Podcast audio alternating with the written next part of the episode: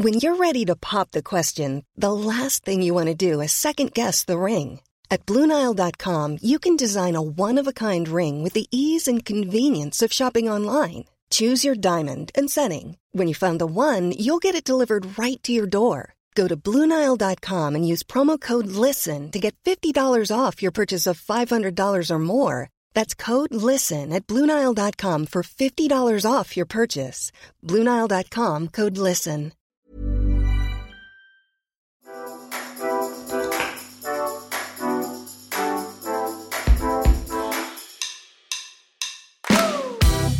And welcome back to the Train Happy Podcast with me, Tally Rye. This is the podcast that helps you have a feel-good relationship with fitness, food, and body image. And we're sticking on the topic of body image this week as I am joined by body peace coach Nina Manolson. Now, Nina has written one of my favourite poems on the topic of body image, and one that she actually does an incredible live read for us today. It's called I Feel Fat. I think it's going to resonate so much, but we touch on so much in this episode about body image, about how we deal with the desire to want to lose weight when you're on this kind of body acceptance journey. And we just really understand and dig deeper into kind of what's going on for people when we have a lot of kind of distress and, and tension around our body image. So I really think you're going to love this one. Nina is incredible. But before we get into that, it is time for this week's Train Happy Trooper of the Week. This week's Train Happy moment comes from Lou, and Lou says, "Hi Tally, I was listening to your podcast the other day and you popped into my mind just as I thought of my Train Happy moment. Recently, I've been working part-time because life's too short to slave over a job. Three years ago, I would have used my time to go to the gym and get that gym gal booty. But the thought of going to the gym now sounds so boring. I now realise I would much rather develop skills mentally and physically rather than lift weights repetitively. Like you said, the least important thing about a person is the way they look. This week, the sun has been so lovely that I've walked to work every day. But my real train happy moment happened this weekend when I sacked any form of traditional exercise off and decided to D I Y my new chest of drawers. I tell you what, sanding and painting is definitely exercise. Let's just hope my boyfriend doesn't mind the chest of drawers being painted baby pink." Lou, I love this train happy moment, and I just, I really get such a good vibe from, and your just whole vibe and energy from your messaging is just wonderful.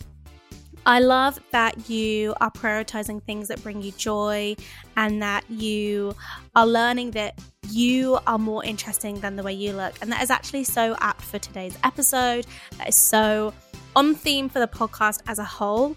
But I love that you've really driven that home, and you've used that time and energy into painting your chest of drawers pink, which I, I'm sure your boyfriend has to get on board with. Um, but you've really, you know, done something that really makes you feel good in so many ways. So thank you so much for sharing that Train Happy moment. If you have a Train Happy moment that you would like to share on the podcast, send us a text, send us a voice note. We want to hear from you. You can text voice note to our WhatsApp. It is zero seven five nine nine nine two seven five three seven. If you're international, then put a plus four four in front of that, and we would love to hear from you. But enough from me. It is time to get into this week's incredible conversation with Nina Manolson. Nina, welcome to the Train Happy Podcast. People may recognise you from another podcast that I was a part of, the Fit and Fearless Podcast, but you're, this is your first time on the Train Happy Podcast, and I am unbelievably excited for the listeners to get to know you and get to hear your work, because it's really special. Mm-hmm. Thank you. I'm so touched by that. And um, I am delighted because I am just a huge supporter of all that you stand for, and so impressed and delighted that you exist in this world doing the work that you do, truly. Thank you. That really, really means a lot because you have been doing this work a long time. You have been in this space for like over thirty years. Am I right? I have. I've been working with women and their relationship with their body for thirty years. And I actually started as a massage therapist, having my hands on women every day and really helping them feel safe in their own bodies. And what would come up is their body story and all the trauma and all the shame. Mm. And that's how, and I was like, oh, wow, this is a lot. And I finally went to my supervisor and I said, I feel like I'm doing therapy with people. And she said, you are. And I said, I think I'm going to go back to school. So I went back and for a graduate degree and became a therapist. And so then I was doing body-centered psychotherapy. But still, I was struggling with my relationship with my own body and food. And so I was like, okay, I'm going to get a nutrition degree. I'm going to become a health coach. I'm going to learn everything there is to know about all the foods and all the things and eat the right way. And all that did was dig me deeper into disordered eating. And I was like, okay, this is not the path, but there is a way to combine this sense of connection to self and connection to food and connection to body. Right? This whole relationship perspective. And that's how I started really starting to do body peace work. And I dove deeply into psychology of eating, body trust work, intuitive eating.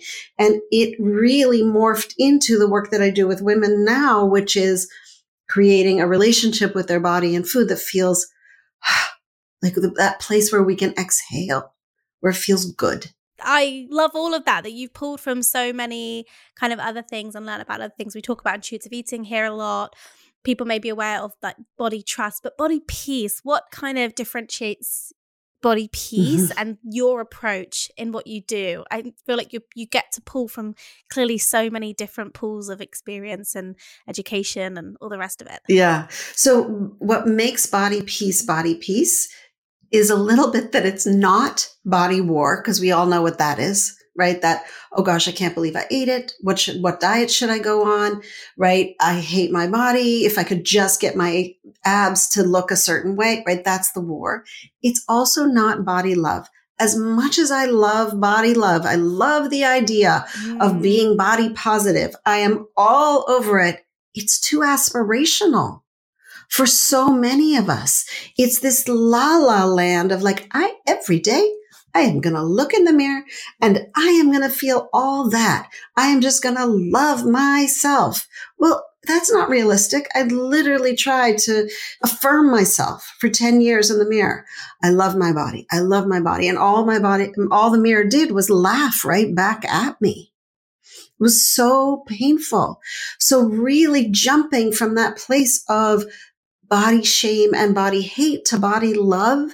It's not a flyover. It's not a, and now I get to like be rah, rah, because like any relationship, right? You're married. You've had relationships with your sisters, your brothers, your parents.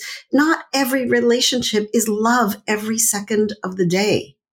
We go through the ups and downs. And that is true for our relationship with our food and our body.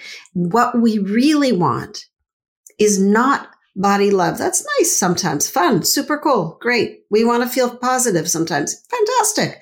But what we want is that feeling of, oh, I'm in this with you for the long haul. I know how to navigate the ups and downs of life, because we all know life is not just this upward spiral of like sunny days, unicorns and rainbows. It's just not how it goes. So we need to know how to navigate it from a place of stability, from a place of peace. I think that resonates with people so much. And, you know, one of the questions I had from a listener called Ellie was saying that, how do I kind of love my body? Is, is, am I expected to just one day wake up and everything's great with food and great with my body and I never have any wobbles again? What, you know, is that to be expected, or is it normal to have wobbles? Now, I'd love to hear your take on this. I have thoughts, but I'd love to hear your thoughts on that. So the way I see our relationship with our food and body, and by the way, I love that question so much because that's the belief, right? Because it comes from diet culture. You will lose your twenty, thirty, forty, fifty pounds, and then you'll stay there forever, right? That's a belief that we were trained into by a seventy-two billion dollars industry, right? So we take that belief and we just splat it right on top of our, our desire to feel good in our body. But that's not how it works. What's very powerful about our struggles with our body and with our food is that they're doorways. They're doorways into what's going on with us, right? So if there's a day where you wake up and you're feeling a little wobbly and feeling like, oh, nothing fits right. No, okay, let's look underneath that. Let's pop the hood on our disordered thinking, on our disordered eating. Let's pop the hood on our negativity, on our shame. Look underneath and go, hmm, what else is going on? Am I perhaps anxious, right? Am I perhaps um, hurt by something somebody said? Am I feeling stressed because I have five hundred deadlines and I'm supposed to show up on the last day and present this thing to a group of people I don't know? And suddenly I feel vulnerable and ah, uh, I don't know how to control this. So you know what I do know how to control? My body and my food, right? So what we want is to get into this place of curiosity when we're in the wobbles. When we're in the weeds of, oh, I just wish my body could be different, or I can't believe I ate that. We want to bring curiosity with, and this is the really important with, self-compassion. Oh, look, look what's happening. Huh. That's the curiosity. The self-compassion is, hmm, oh, honey, there's something going on here. What's going on with me, right? Hand on our own heart. What's happening here? That's compassion. I think that's so important. And when I work with people as well, I always say, expect the body image wobbles. Yes. Expect it, because if you expect it, you don't panic. Yes. And I think people can feel like, I've done so much work, I've made so much progress. Why am I thinking about dieting again? And exactly as you've said, the default has been dieting, turning all this discomfort you may feel in the world for whatever reason in on yourself, in on your body. How can I change my appearance? We know that's the known. Mm-hmm. And how to sit with the hard discomfort of, you know, maybe feeling triggered in some way by some, what someone has said, or, yes, you know, that's tough. And we don't have as much skill set for that. But we do know how to, to, to, to diet, to change our bodies, to kind of use that as this magic tool to fix everything. But as you said, that fixing is an illusion. Yeah. And it's not the magic wand you think it's going to be. And actually, you can do all the things, and you're, all this stuff that you're trying to control and make yourself feel better from is still there. Yeah. And one of the things that you're speaking to, Tally, which is so important, is there's discomfort in life. Right? Yes. And when we're feeling uncomfortable, oh, I know how to fix uncomfortable. Let me perseverate. Let me put my attention. Let me get really controlling about my food, because then at least I can control something that I'm uncomfortable about. And the trick here is to be like, oh, of course, right? There's the self-compassion. Of course I want to control things because I'm uncomfortable and I feel out of control. And the work for us to do is, how do we become comfortable with what's uncomfortable? That is the bigger piece of the puzzle, I think. So one thing that I would love you to share with us today is that as your work, I mean, you you wear many hats in the sense that you've got obviously this big skill set to do the work you do, but you also write beautiful poems about your work. Mm-hmm. And one of my favorite pieces that you have written is the poem I Feel Fat. And mm-hmm. you shared it on Instagram, I think, well, probably four or five years ago now. And it's something that I come back to at least once a month um, with clients, with people, to really drive home what we're discussing here, I think. Yeah. Um, would you be able to read that for us today? Absolutely. And Tally, I don't know if you remember, but when I was on the podcast Fit and Fearless, there was, you know, this was before Zoom and all of that. And we, and it was a little bit late in, in starting. And while I was waiting, I wrote this poem. No. Yes. While I was waiting to talk to you. Okay. Well, that's clear synergy here. Then I love that. Clear synergy. Okay. This poem's called I Feel Fat. Sitting in my therapist's too soft sofa, I'd exclaim with deep despair, I feel fat. And patiently, week after week, she'd say, if you weren't feeling fat, what would you be feeling? It took me months to understand the question. What do you mean if I wasn't feeling fat? I do feel fat. I feel unacceptable. I should do something about the number on the scale. I should fix my non-perfect body. No, really, this is all about my size. I believed it until I didn't, until the cultural brainwashing started to thaw. Fat is not a feeling. Fat is a size. It's a descriptor. Feeling fat is a placeholder. It's a placeholder for so many feelings that don't have words, feelings that don't have permission to be felt, feelings that don't know how to go out, so they just turn back on me and attack my self-worth. I decoded feeling fat. It means I feel sad, mad, disappointed, angry, overwhelmed, confused, uncomfortable, jealous, and every other feeling. And sometimes it was easier to feel fat. It's familiar. It's the known pain instead of the terror of the deeper feeling underneath the fat. But here's the secret. That deeper feeling has wisdom. It doesn't tear you to shreds. It doesn't disown your body. It invites you home. It invites you to your knowing, to your innate wisdom. So my question to you is, if you weren't feeling fat, what would you be feeling? A bravo to Nina for an incredible reading of that. I have read that so many times. I feel like I know all the words, but you say it so much better than I do, and you give it such great meaning. And I think it's so powerful to say, if I w- weren't feeling fat, what would I be feeling? You know, a few months ago, I was going to a girlfriend's weekend, and my girlfriends that I was visiting were live in very, very small bodies. The week before I was going, I was getting dressed in the mornings, and I would watch myself with this uh, unhappiness, like, oh, I wish my body was different, right? Basically, I feel fat. And so I was like, so if I weren't feeling fat, what would I be feeling? Oh, I'd be feeling like mm, a little uncomfortable that soon I will be the largest person in this room. Oh, oh, that's what you're feeling. You're getting a little bit uncomfortable, and you're going to feel, you feel like you might be judged, that somehow you're less than, right? So up comes, when we say, if we weren't feeling fat, what would you be feeling? Up comes the feeling. And underneath that comes often the irrational thought process around it. Then I'm able to bring in the rational process.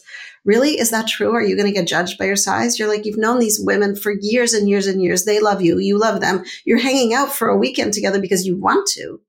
Is that really true? And I was like, well, no, it's not true. But I promised myself something. I said, if you're still feeling that way, when you go out of the, get out of the car, when you go in to see them, if you still feel that way, name it. Name it with them, because there are women who have done their work, who are evolved, who have their feelings. So it happened. I walked out of the car and I was tired. I'd stressed. I had a long drive, long work day. I was stressed about a million other things. So where did that stress show up?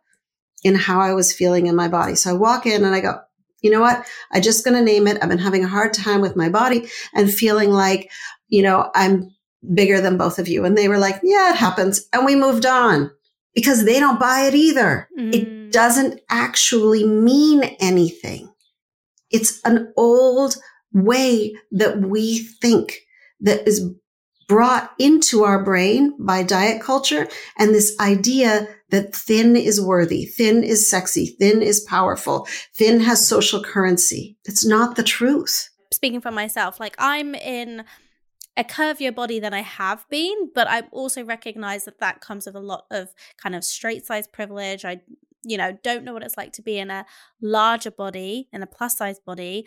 And I think, you know, I can only imagine that people living in larger bodies can feel, like you say, will know what feeling fat means to them. Mm-hmm. And in the kind of story you're describing, you know, there's a part where they are fat in the sense that if they're kind of learning to own that and to yes. understand that that is a neutral word, like you yes. say, that is a descriptor word, that that is, but also to understand what the loadedness has meant societally mm. for, you know, for so long, fat has been used as such an insult that our biases have really fed into that word feeling really cruel.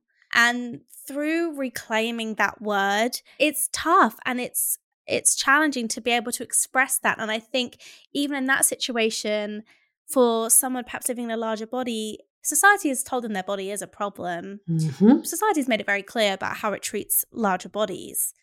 And also, there's the point, like you say, I think that there's also a coded level there, and that if you're able to speak that with friends, to, yes. to vocalize that, to communicate that, it helps release that kind of shame yes. that fat phobia thrives on, that diet culture thrives on. But also if your friends are thinner in that instance, it's tricky, I think, because maybe they don't get it, you know?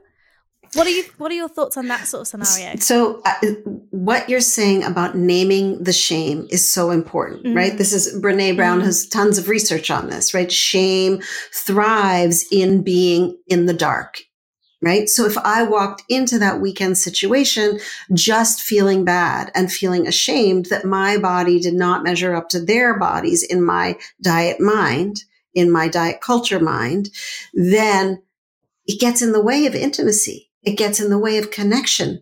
It gets in the way of me being authentic and real with friends that I really care about. Do they understand what it is to, you know, deal with disordered eating, to deal with body image issues? No. But they do understand what it is to have shame, because people of all sizes have shame about something, right? Shame is unfortunately a common denominator, right? People have shame about their relationships and how that's going, and they don't talk about it. People have shame about money. People have shame about the kind of clothes they wear. People have shame, right? So as soon as we name, oh, I'm having shame, well, uh, okay, let's just bring that out into the light, and it dissipates because we're in the commonality of human condition, not always feeling like we're perfect because we're actually human beings. Mm. And so that's somewhere we can actually ally. And for the friends of the people who are in larger bodies, and maybe they're not in larger bodies themselves, I would refrain from, in that scenario, saying like, you know, they say like, oh, I just, I feel bigger than you. I feel like, oh, you're not, you're not, great. Um, you look you're not great. Fat, you're beautiful. You're not, yes. Ugh, I hate those comments. It's, it's really invalidating of how someone's feeling, especially when someone's like, objectively, I am in a larger body. Mm-hmm. So just validate the fact that that is true. Yes. And also that means I may feel shame. I may feel um, discomfort. Yeah. And please don't feel shy. You know, if you're a friend of someone, validate them and say like, I may not understand, but I, I'm here with you, and I want to mm-hmm. like sit with your discomfort with you. Yeah. You know? Absolutely. Absolutely. One of the friends that I was actually visiting, when she said, yeah, it happens. And she, and then she launched into, oh, I had a huge shame attack this week. I was at a conference and then I said this thing, and then, oh my gosh, I couldn't let it go. I just was shaming myself. I shouldn't have said that. People have shame attacks. And we, and I was like, oh, yes, I totally get, you know, when you have, you put yourself out big and it didn't come out exactly the way you wanted, and maybe mis- people misunderstood, right? It's, it's resonating with somebody's experience of shame. Yes, I see you in discomfort. Yes, life is imperfect. Yes, you are uncomfortable. And we can be with mm-hmm. that. We don't have to buy into the everything is perfect narrative. Yeah. Everything's great. You're beautiful. This is great. Yeah.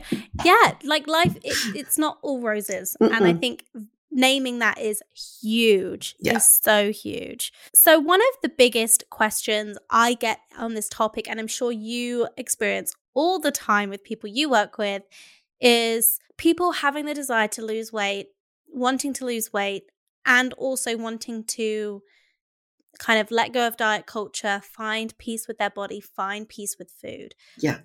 What are your thoughts on that? Can those things coexist? Do you, how do you navigate that? Because I, I always think it's, it's a tricky one.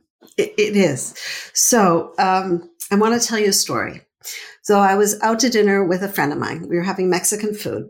Somebody who's known me for a long time, she knows exactly that I am a body peace coach. She knows my work. And she says to me, but Nina, what if I just want to lose weight? And I was like, okay, I hear you. So think about it this way. So I picked up an empty plate on the table and I said, okay, let's, let's put, let's put losing weight on this plate and let's put it right in front because that's what you want. You want to lose weight. Let's put it right in front of you. Okay, but if you lose weight, then what do you get? Oh, she says, I would feel better about myself. Great. So I took the plate of guacamole, put it behind. So if you finish, if you get, finish this first plate, this weight loss plate, then you get to the guacamole. Then you get to feel good about yourself. I was like, and if you feel good about yourself, what are you going to do? She's like, well, I would move more. Great. So let's put that there. I put the chips there. So if you lose weight, then you get the guacamole, then you get the chips, right? If you lose weight, then you get to feel better, then you move more. Okay, then what? What would you get? She says, then I would actually feel like I was really nourishing myself well. I would feel like I was truly an ally for myself. I was like, great, let's put salsa there to represent you would feel like you were being on your side. It's like, here's the problem with this lineup. You never get past the first plate of weight loss because the way weight loss goes is I'm great. I want to lose weight. What's the latest, greatest diet? I'm going to go on that. This is awesome. Look at me. I'm losing weight. Let me take selfies. Let me show the world. Oh no, I can't keep this up. This is not working out as well as I thought. This feels restrictive. And my inner rebel, my desire for autonomy is starting to rear her wonderful head. And now I'm eating whatever the heck I want and I'm feeling shame. Oh, and now I feel really like a failure. Now I'm ne- never going to show up on social media, take a selfie again. I'm going to hide at the back of the picture. And now here I am once again looking for the diet. So I'm stuck on this plate. Do I get to feeling good about myself? Do I get to moving more? Do I get to feeling like an ally? No, I never get to the guacamole, the chips, or the salsa because I'm stuck on the freaking weight loss plate. I don't get anything more. So if I take that plate and just move it to the side, right? Just like, let's move that away. Suddenly, oh, I want to feel good about myself. I want to have that plate of guacamole. Great. What are the things that I know to do for myself? What are the supports that I need to start changing the relationship with my body? Do I want to be around women who I feel are more supportive and who aren't having the diet talk? Do I want to work with a body peace coach? Do I want to start changing this relationship? Great. So now I'm starting to feel better about myself. I want to start moving. Great. Do I want to work with somebody like Tally? Do I want to, what do I want to be doing to support myself in more movement? Ah, and now, so great, cool. Now I'm on the chips plate. Then I feel like I'm being on myself, on my side. I feel like I'm being a true ally to myself. And all of that becomes available because we got rid of of the stupid stuck plate of I need to get weight loss first to have what I actually want. And that's just not true. It doesn't mean that we don't want weight loss. Sure, you can want what you want. You can want whatever the heck you want in this world. But wanting it and getting stuck in that loop is not helping you get what you actually need in your life. And like, as you say, you can do all of those things without having to have that weight loss plate in the equation. Absolutely. And that weight loss plate just undermines you getting all those other things. Also recognizing like it's so normal and understandable that you want to lose weight in this society. Like it's so understandable, mm-hmm. especially if we link it to what we have just spoken about in the sense of what feeling fat means. Wanting to lose weight is another way of trying to reduce that discomfort, reduce, you know, changing your body. I think it's not cool to want to diet these days, and we dress it up in every different type of language. It's a lifestyle change.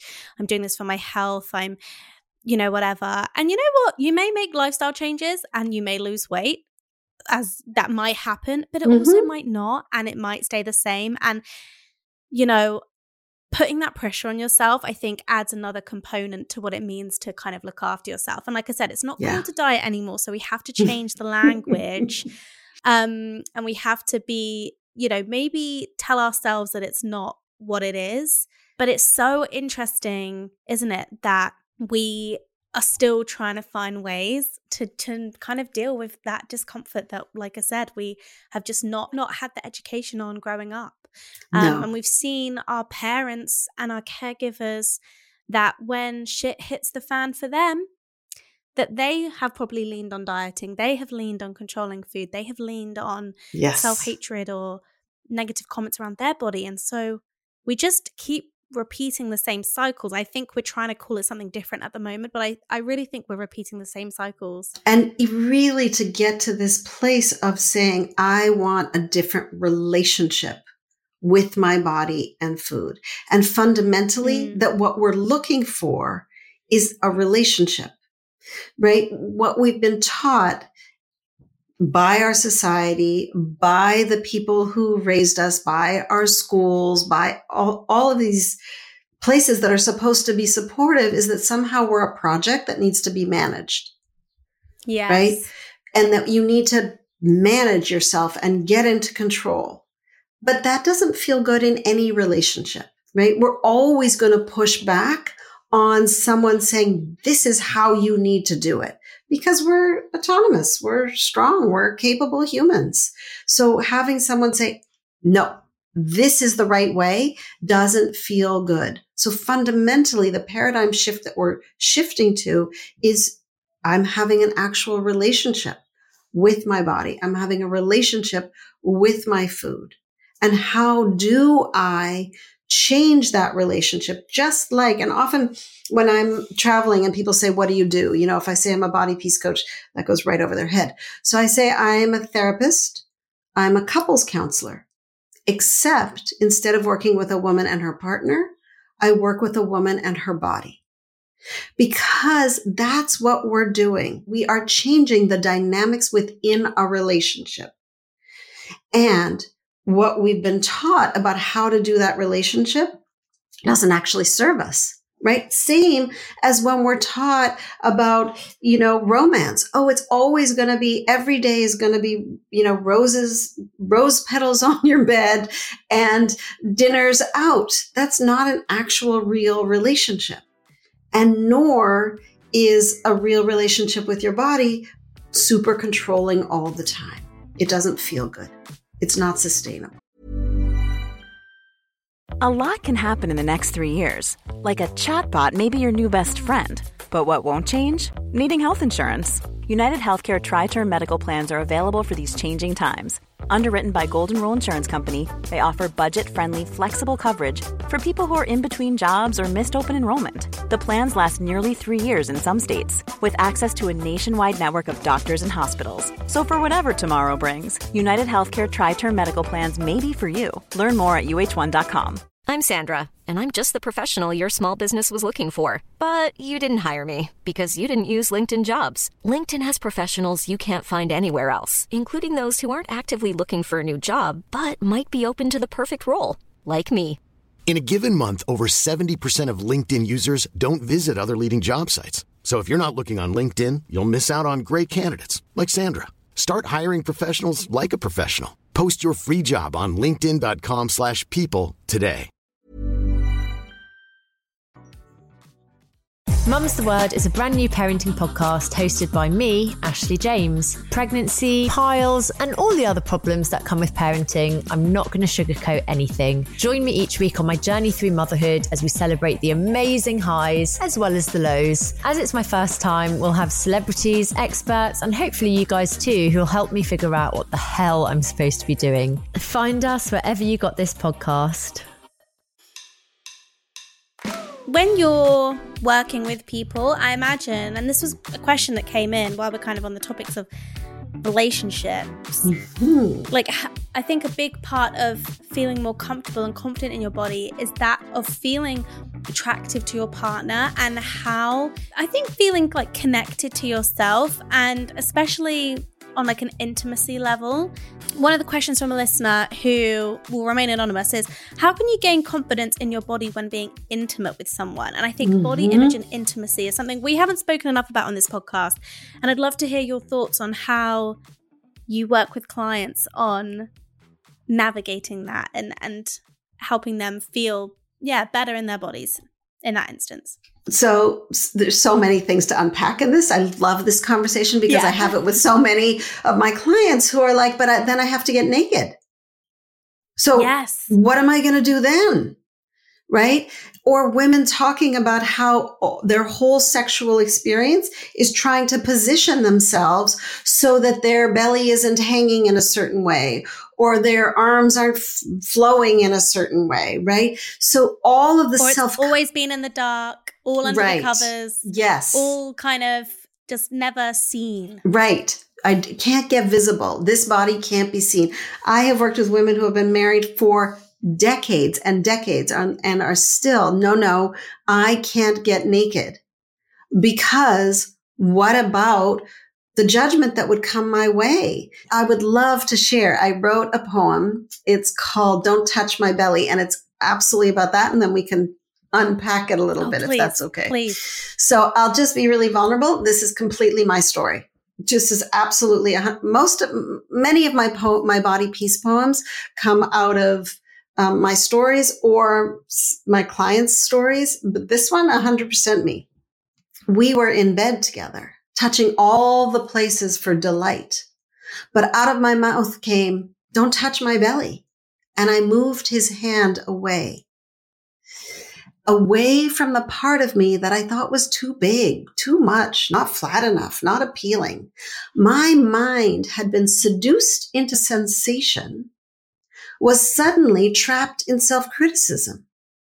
Self-consciousness took me out of my body. I lost my own experience of aliveness. I lost connection to my mate, to the moment, to myself. Society's absurd ideals of what is sexy got into bed with me. I want to say, I now say, get the hell out of my bed, out of my body. This pleasure is mine. This belly is mine. And then I put his hand on my belly, because that's sexy too. Yes. It's such a, oh, it's such a thing. And I relate to this in the sense that early on in my relationship, feeling so much more self-conscious about my body, and ironically much smaller than I am now.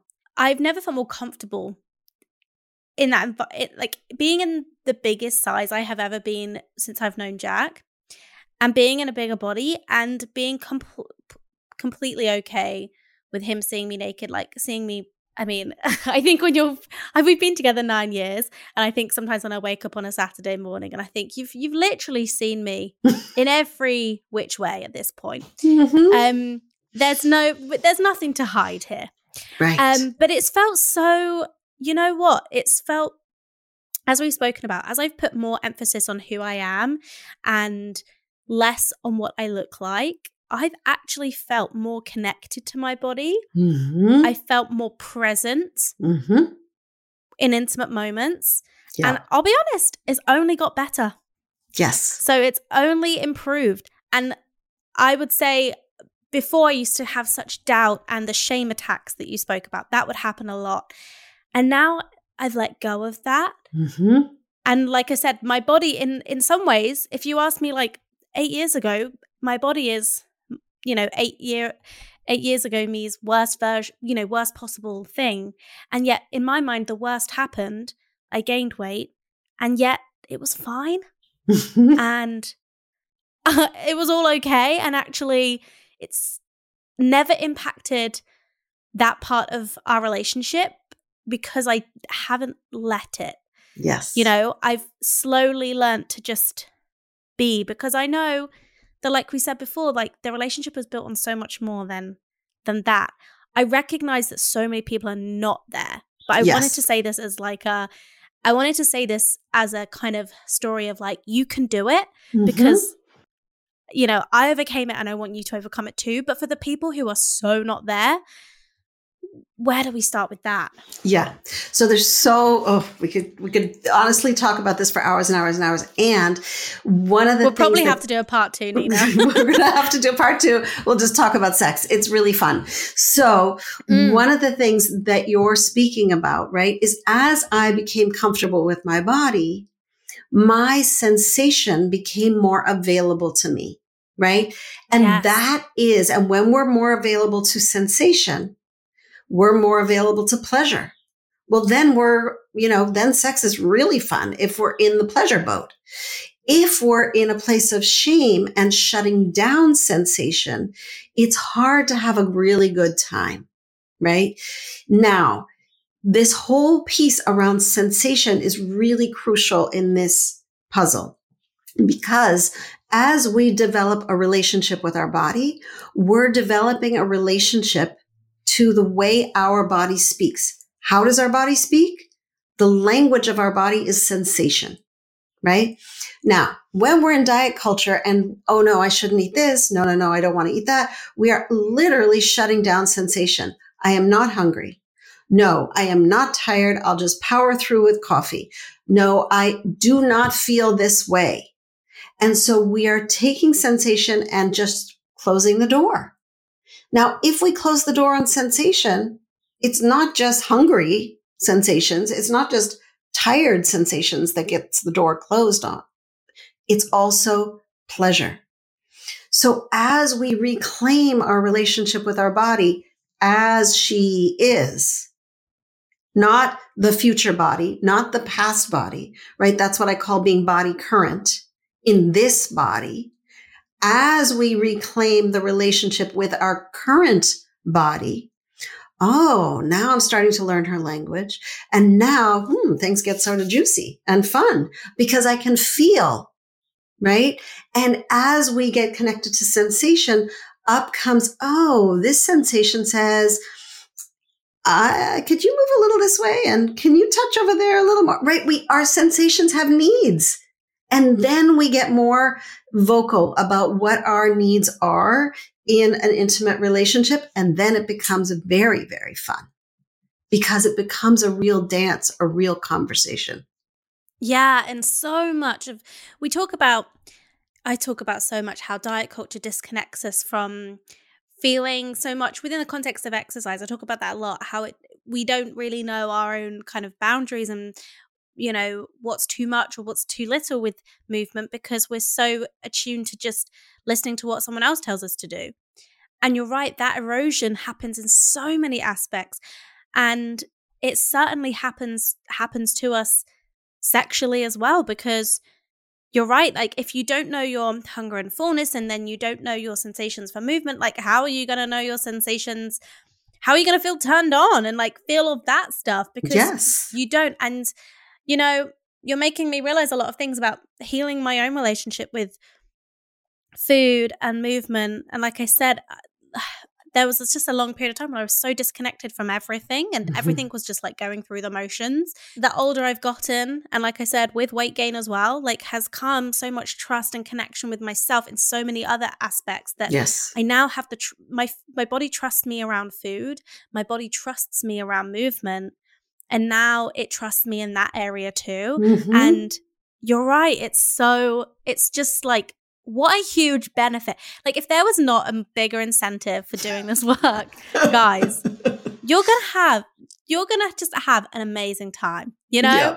whether it's with yourself, whether it's with a partner, mm-hmm. you know, like what an incentive. Literally, we live in a body that can experience pleasure. let's, let's, like if it's a car, like this is a car designed for, you know, these kind of wonderful zippy highways that are super fun. Let's take this car, our body, not the best analogy, and take her out for a drive, see what she can really do. Mm. Right? Instead of like, oh, get no. into fifth gear. Yes.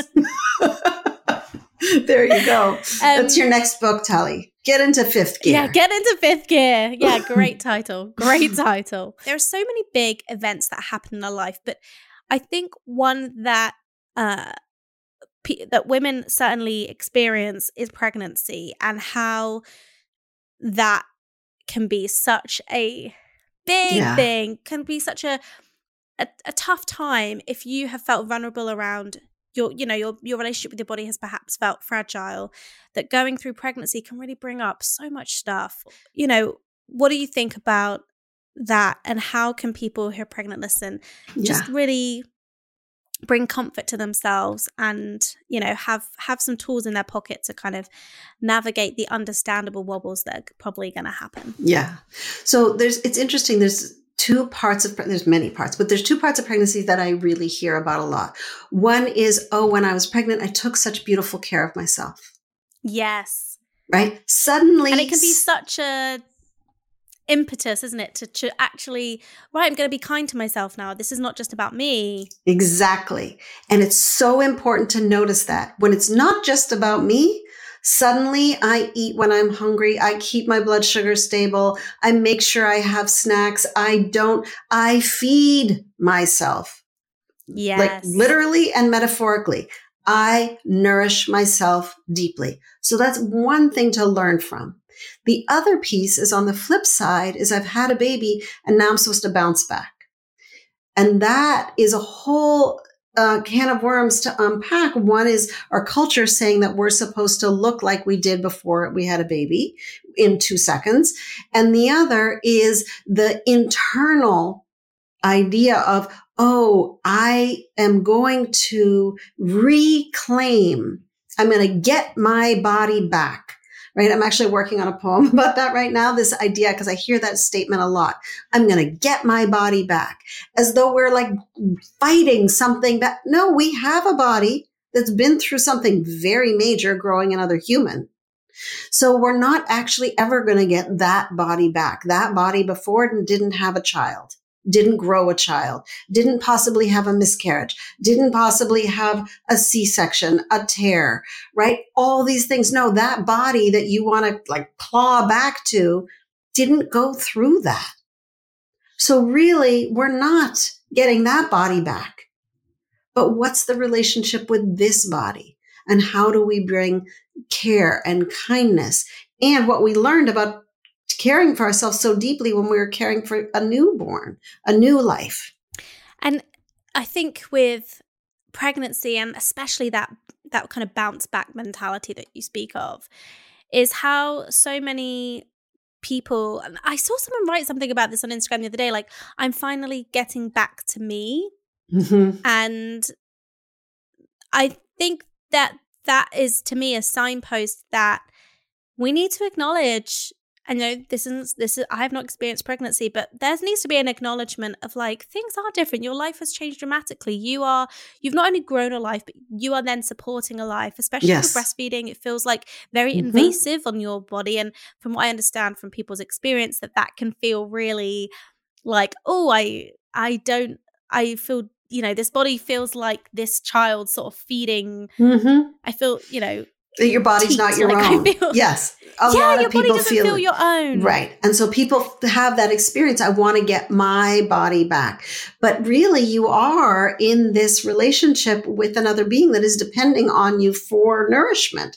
So it does change things, right? And I do, what you're speaking to is this idea. And I really see Um, pregnancy and being a mother as a developmental shift. We talk a lot about adolescence as being a developmental shift, or ch- babies, children walking as a big developmental shift. But really for women, I see motherhood as a very large developmental shift, and it's not spoken about in our culture. Because like we said, and I think the recurring theme of this episode is that when you're saying, I want my body back, I think that's actually a big uh, statement that is probably saying, like, I miss my old life. Yeah. And things have changed, and I love this child, and I love what I've been able to do. And it's tough. I'm exhausted. Yes. I, you know, I want to feel... I want to feel a little bit like my previous self, because I feel I'm, this is a big shift in identity for me, a big shift in identity. And I think it's really understandable we say that. And so, like we say, the natural instinct is to go, well, if I just get back to the size I was prior to baby, then maybe I'll feel a bit more myself. And I think, like with all of this stuff, that is a band-aid on a much deeper issue, that it's something that if you're able to speak about, journal about, work with people like Nina about, that actually there's so much more power in releasing that part of it than the the like, oh, I just need to drop the dress size. Yes. Yeah, absolutely. And it's coming to terms again with this idea that all bodies change. We do. Yeah. All humans change. And of course, that desire I want to go back to is I have needs that are not being met, right? Or there are parts that I feel that I want to incorporate in my current life, but we can't go back, and we're always changing. And so does our body always, always change. When I often do a workshop with women and ask them, go through every five years, what was your body like? What was your body like? What was your body like? And then I ask them, what is the thing that you notice when you look at this list? And they're like, my body's always changed. And I've always been fighting the change, except from when I was zero to twelve. And yeah. frankly, I started fighting it when I was nine. Our body deserves respect for all that she goes through, for all the changes, and for all of the desires we have. I think one of the biggest changes as well that does not get spoken about enough is menopause, and how that can be such a ride for people experiencing that, and mm-hmm. the impact that has on their body image. Yeah, Margot Maine talks about that there's two times in a woman's life where we're most susceptible to disordered eating, moving into fertility and out of fertility. Into fertility, right? Teenage. Out of fertility is menopause, right? So in those times of big change, we go, oh my gosh, I need to control. I need to control. Very hard. And then disordered eating comes up. And I think this is where people who experience menopause and in that kind of part of their life, you know, when you're a teenager, I think we know to look out for the signs of disordered eating. We know to look out for all of that. I think things get missed when you're older, because we associate disordered eating and eating disorders, especially with kind of a young, thin, white teenager, you know, or like yes. young adults. And we've, we kind of, I think there's this like, for, that we've forgotten that there's this, these other group of women who are particularly susceptible um, to that period in their life. Mm-hmm. Yeah, absolutely. And we need support. It's important to acknowledge in those moments, you know what? This isn't just a wobble in body image. This is a, I'm feeling unstable in my relationship with my body. I'm feeling unstable in my relationship with my food. I need support at this moment. The underlying, I think that the underlying thing is like you, we all need support, and people deserve support. And yes. I think if you're feeling like, oh, you know, I am struggling, things are feeling strained around food, around my body, you know, I would only encourage people to find people to work with in the space, people like yourself who, you know, are able to support them. Because I think a lot of people feel like, oh, well, I'm not that bad. It's not that bad.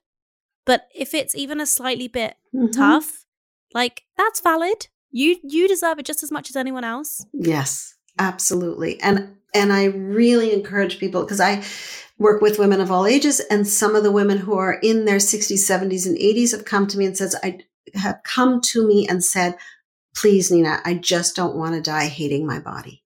Don't wait that long. Don't. If you're struggling, and this would be like my sort of final thing of like what I would want people to hear, If you're struggling with your relationship with your body, if you're struggling with your relationship with your food, it doesn't have to be that way. It can change, right? If you were in an abusive relationship, you would get help. If the relationship, even if it wasn't abusive, wasn't a relationship you loved so much, you would get help. Your relationship with your body and food is vital in terms of you feeling truly good in life, and you deserve support. Absolutely. I can only concur. Um, before we wrap up, I ask everyone, Nina, what has been their most recent train happy moment? And this can be a moment with movement or trusting your body mm-hmm. or kind of rejecting diet culture. What has that moment been for you recently? It's actually been a process of, of three years. So I swim. I am a swimmer. I've always been a swimmer, and I decided I wanted to do ocean swimming. And then I said to my brother, who's quite the athlete, I can't do ocean swimming. It's not working for me. I, I'm just getting mouthfuls of water. He said, Nina, you need to start to learn how to breathe on the other side. So I learned how to breathe to come up out of the water facing my right. He said, you have to be able to breathe both sides in an ocean so that if the waves are coming at you, you breathe the other direction. I was like, no, I can't do that. I've been conditioned, right? So listen to that, right? I've been conditioned. Mm. I've been trained to breathe one way. And he was like, just start. And it's taken me three years and I can breathe. It's called bilateral breathing. I can breathe both sides. Did I look like I was a whale breaching every time I tried to breathe on my left side in the beginning? Yes. I was like, I'm like fighting for my life for a breath. I literally had to say to myself, each time I turned to my left, breathe. And I, my arm would pull up like, like it was like a whale, like coming out of the water. And now it's more elegant. It's a, there's more grace to my swim, but I can breathe both sides. And to me, that is patience. That is compassion. That is a change in the relationship of movement with my body that I wanted. Does it take time? Yes. Was it awkward at first? Yes. Did I have all my swim teacher friends look at my stroke and give me advice? Yes. Did I go to swim clinics? Yes. Right? I got help because I wanted to swim in the ocean, right? I wanted to feel free that way. And we all get to do that. Does it take some work? Yeah. Is it worth it? A hundred percent. I love that. You're doing it. You're swimming in the ocean. It's mm-hmm. worth it. Yeah. You put in the time. You yeah. put in the energy. Absolutely. You got there. Nina, this has been such a pleasure. I think I just can only imagine that this episode is really going to resonate with people. Where can they find you, support you, read more of your beautiful poetry? Mm. Where can they, yeah, find your work? So the easiest place is my website, body peace with nina dot com. And there, there's some really powerful free resources. One of them is a masterclass that really talks about the relationships, the different relationships we have with our body and how they can change. Um, and I have a journal there, which has more of the poems in it, as well as twenty questions that I would ask you if you were sitting in my office or sitting on Zoom with me, right? To really get curious about your own relationship with your body. And exciting, I have a Body Peace app, which is brand new. So if you're on the... Amazing. Yeah, you can go to the your Apple or Google Play and look for body dash piece, and I'm there. Amazing. I love that you're bringing this work to literally at the touch of a button. I think that's really powerful to reach so many more people. So, oh, all the best with everything, Nina. This has been, like I said, a really incredible conversation, and I'm so grateful for your time. Thank you so much. Thank you, Tally. My total pleasure. But that is it for this week's episode of the Train Happy Podcast. Thank you so much for listening. I hope you took something away from this episode. And if you did, please do let us know on social media. You can find us on Instagram at Train Happy Podcast. And we do want to hear from you. We want your questions. We want to hear your Train Happy moments. And we'd love to feature you as Train Happy Trooper of the Week. So remember, you can get in touch with us via our WhatsApp. It is zero seven five nine nine nine two seven five three seven. And whatever podcast platform you're choosing to listen to us on, please rate and review. It really helps the show and it really helps spread the Train Happy message. And that is it for this week. I'll be back with a brand new episode for you next Monday. See you then.